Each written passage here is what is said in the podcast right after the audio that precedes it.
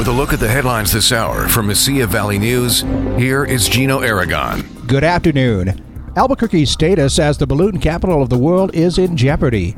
An FAA rule that started being enforced last September requires hot air balloons to stay at least five miles away from the airport, meaning they can no longer fly over downtown. According to KOAT, the balloons must also be equipped with a tracking device that requires electricity, but there is no power inside the aircraft.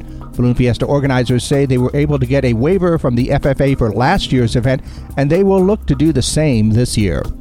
State health officials reported 398 new cases of COVID 19 in New Mexico yesterday. There are now 509,178 confirmed cases of the virus in the state, with 351 patients in the hospital. 27 additional deaths were announced, bringing the toll up to 6,821.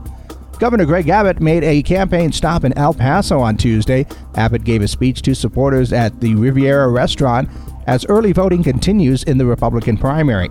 The governor said he is looking to protect energy jobs in Texas and continue efforts to secure the border. Early voting ends in the Lone Star State on Friday, and Election Day is March 1st.